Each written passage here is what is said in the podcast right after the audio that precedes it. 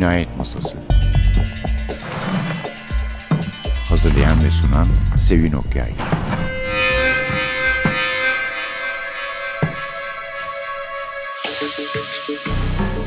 Merhaba, NTV Radyo'nun Cinayet Masası programına hoş geldiniz. Bugün eski bir kitabımız var. Eski de bir yazarımız olsa gerek yalnız yazarın kimliği konusunda şüpheler var.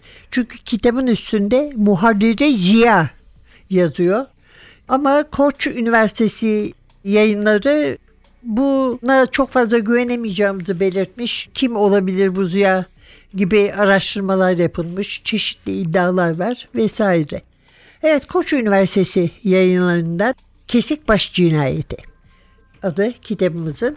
Aslında kısa denebilecek bir kitap ve iki ayrı bölümü var. Bir bölümü yani aynı kitap tabii de dil olarak farklı demek istiyorum.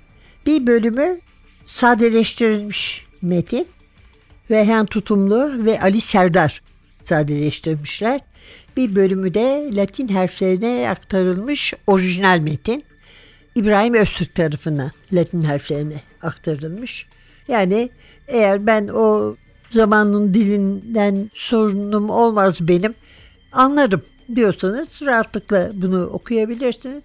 Ama hani biraz desteğe ihtiyaç varsa o zaman da sadeleştirilmiş metini okumakta fayda var. Şimdi ise arkadaşımız Suha Çalkevik her zaman olduğu gibi bize kitaptan bir bölüm okuyacak.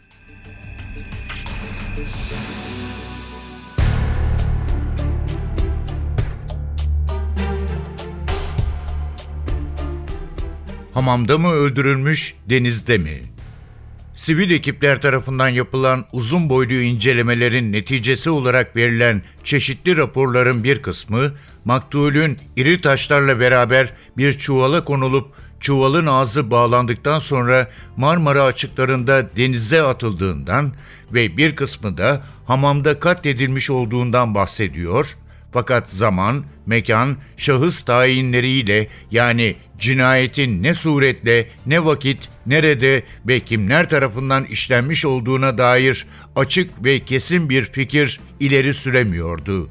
Maktule ait vücut parçalarının bulunmuş olduğu Kumkapı semtinde henüz ele geçirilemeyen kol ve kafa hummalı bir faaliyetle aranıyor ve bu konuda alınan ihbar veya ortaya çıkan şüphe üzerine çeşitli mahallerde yapılan kazılar neticesinde meydana çıkan koyun ve keçi kemikleri de polis etibba dairesinin incelemesinden geçiyordu.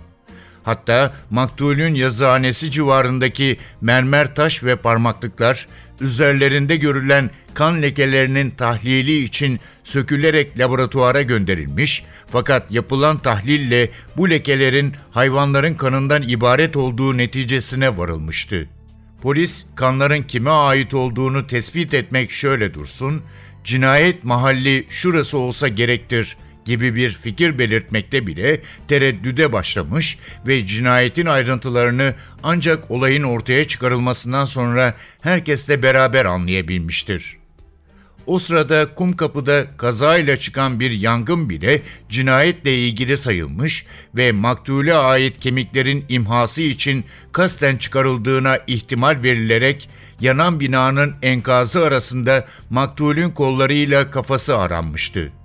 Şüpheli bir sandal. Yine o esnada yani gövdenin Kumkapı sahillerinde bulunduğu zamanda cesede 10 adım mesafede görülen sahipsiz bir sandal, cinayetin denizde işlendiği ve cesedin deniz üzerinde veya başka bir yerde parçalanarak bu sandalla oraya çıkarıldığı şüphesini doğurmuştu.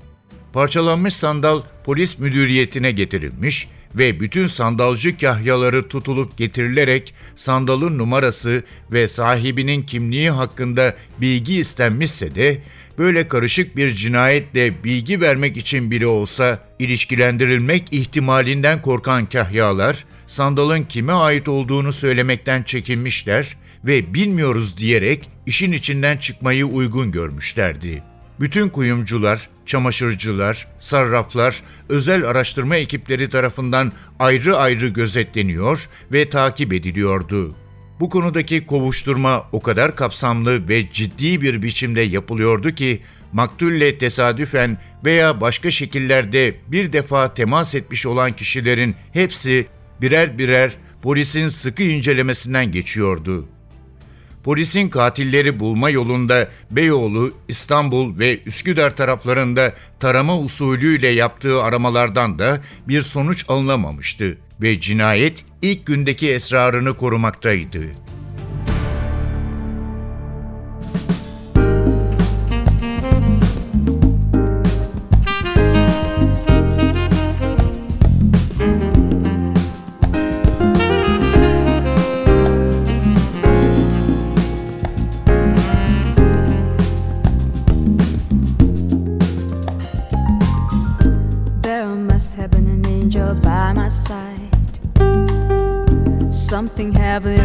Me to you. Look at the sky, it's the color of love. There must have been an angel by my side. Something heavenly came down from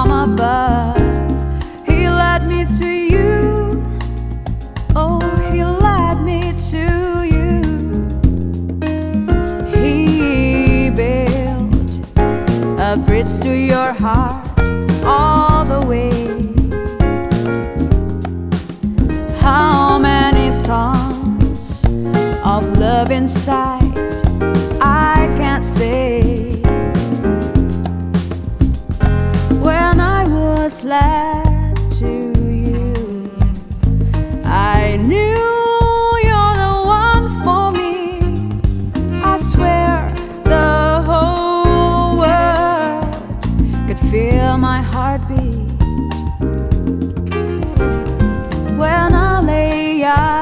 some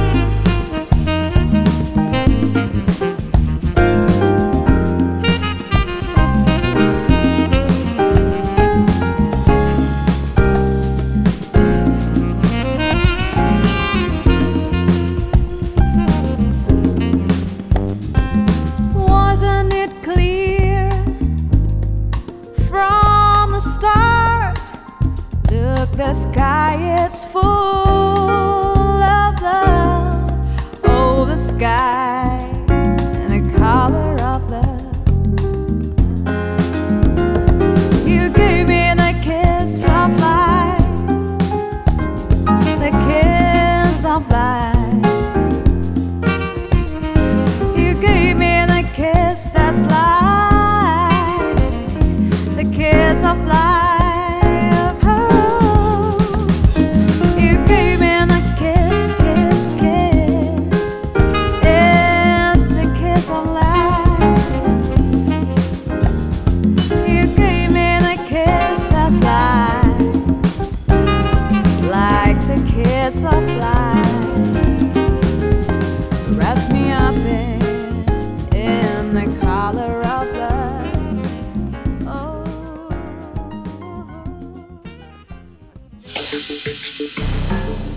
Kitabımız Kesikbaş Cinayeti. Biliyorsunuz şu sıralarda pek kitap da çıkmadığı için aslında yeni polisiye bulmak da zor oluyor. Onun için çok memnun oldum bulunca. Bunu Küy Koç Üniversitesi yayınlarından ve o yayınların tefrika dizisinden çıktı. Klasik edebiyat tefrikaları da var. Aslında güzel bir dizi.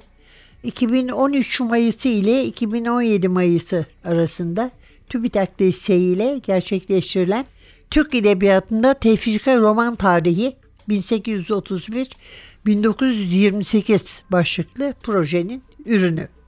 302 Osmanlıca roman varmış. Özellikle de gazete ve dergilerde tefrika edilmiş olmaları dijital bir tefrika roman koleksiyonu oluşturulmuş. Ve bütün kitaplarında bu kitapta olduğu gibi hem çeviri yazısı hem de günümüz Türkçesine aktarılmış metinleri bir arada veriliyor. Kesikbaş cinayeti de bu tefrikalardan biri. 1926'da haftalık mecmuada 10 bölüm olarak tefrika edilmiş. Kapağında ilk başta dediğim gibi muhacirin Ziya olduğu belirtiliyor.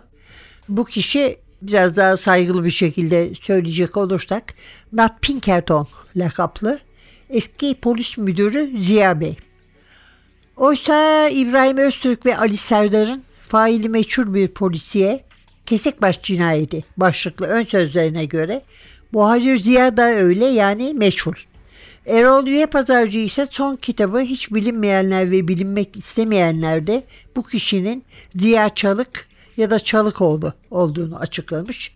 Ancak Ali Serdar ile İbrahim Öztürk ön sözlerinde Milli Kütüphane'de dipnot olarak belirtmişler bunu. Böyle bir kayıt bulamadıklarını belirtiyorlar.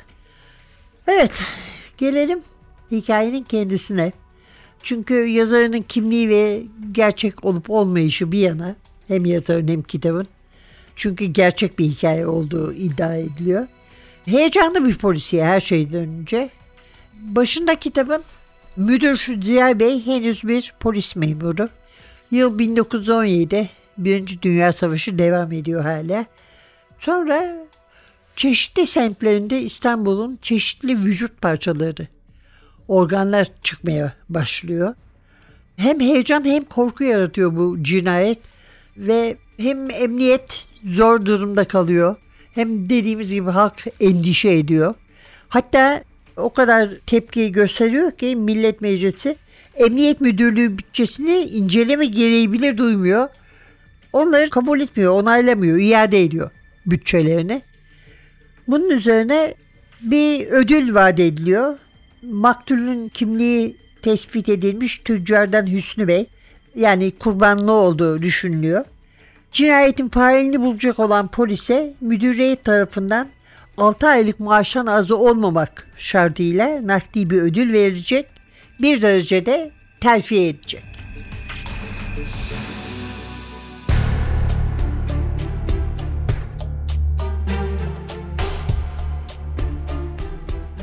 Serseri ve seyyar bir hayat.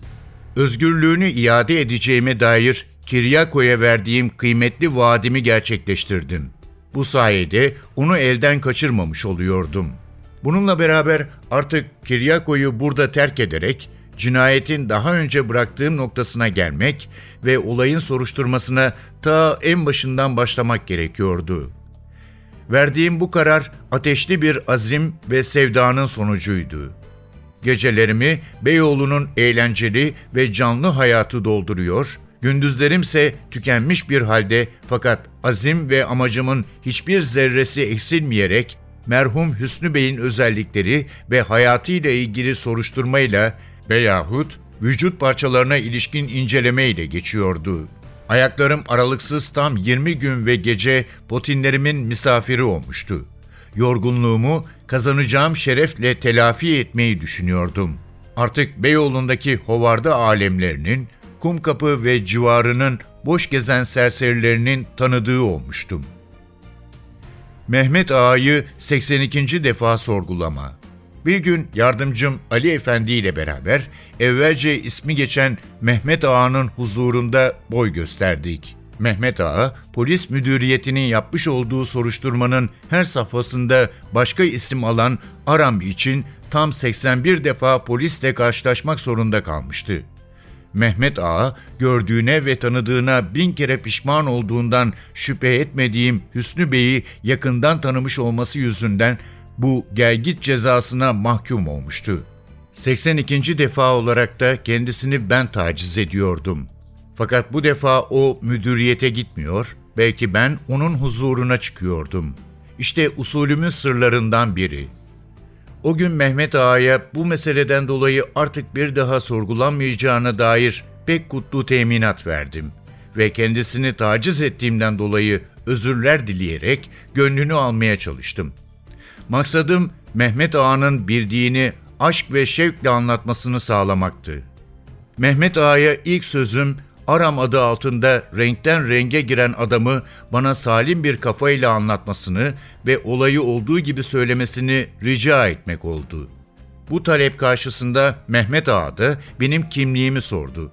Ben de memuriyetimi, canileri ortaya çıkarmak için nasıl mücadele meydanına atıldığımı, memleketin asayişi ve polisin şeref ve haysiyetiyle ilgili olan bir meselede bana yardım etmenin her Türk için bir borç olduğunu kendisine uzun uzadıya anlattım.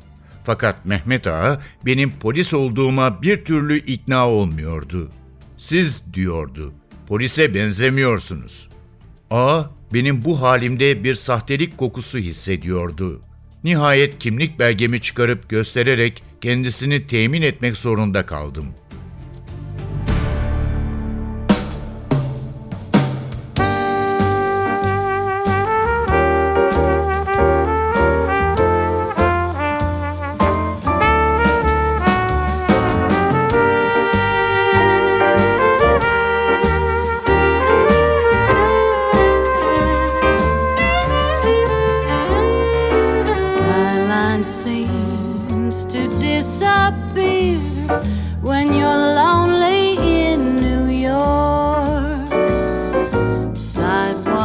Don't lead anywhere when you're lonely in New York.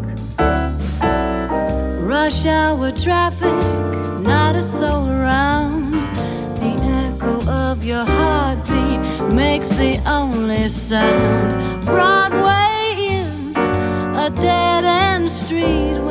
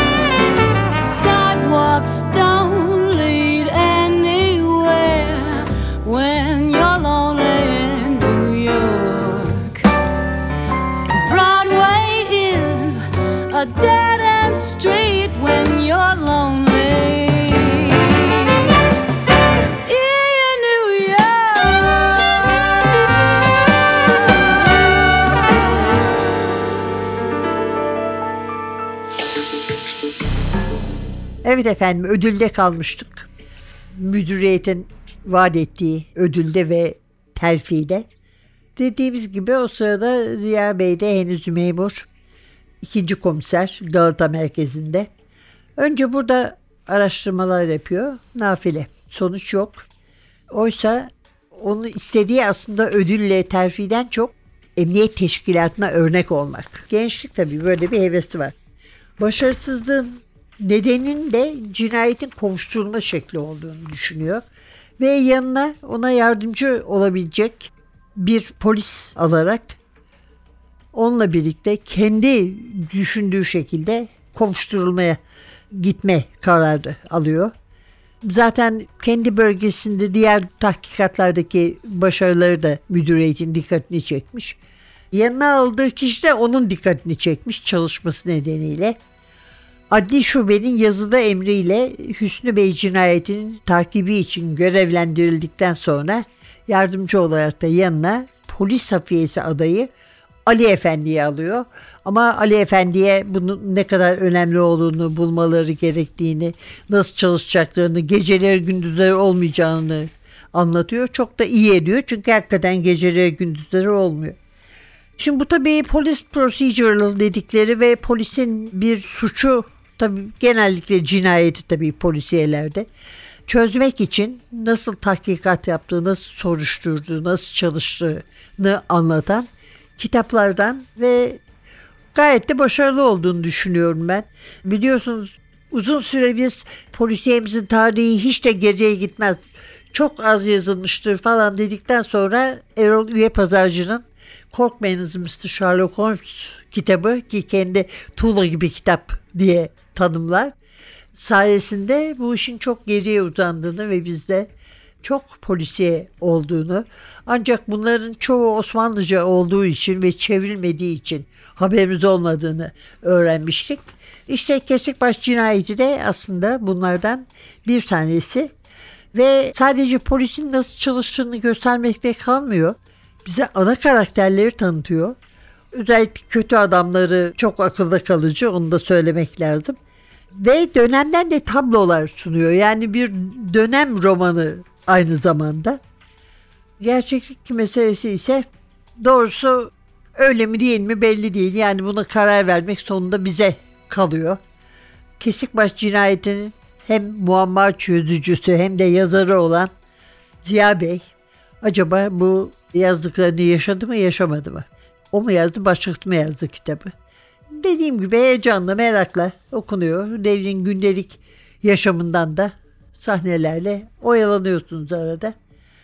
Vedalaşmadan önce Tefrikat serisinde Mehmet Rauf, Recaizade Mahmut Ekrem, Vedat Öfi Bengü gibi yazarlar da kanon dışı kalmış ya da bırakılmış olanlar da yani bilinmeyenler de olduğunu hatırlatayım. Gerçekten iyi bir dizi, bir seri. Evet bu haftaki kitabımız Kesikbaş cinayetiydi. Yazarımız ise inşallah Ziya Bey'di. Önümüzdeki hafta başka bir kitapla yeniden birlikte olmak umuduyla. Mikrofonda Sevin, prodüksiyonda Atilla. Hepinize yani bu kadar da heyecanlı olmayan ama doğrusu hareketsiz de olmayan bir hafta diler. Hoşçakalın.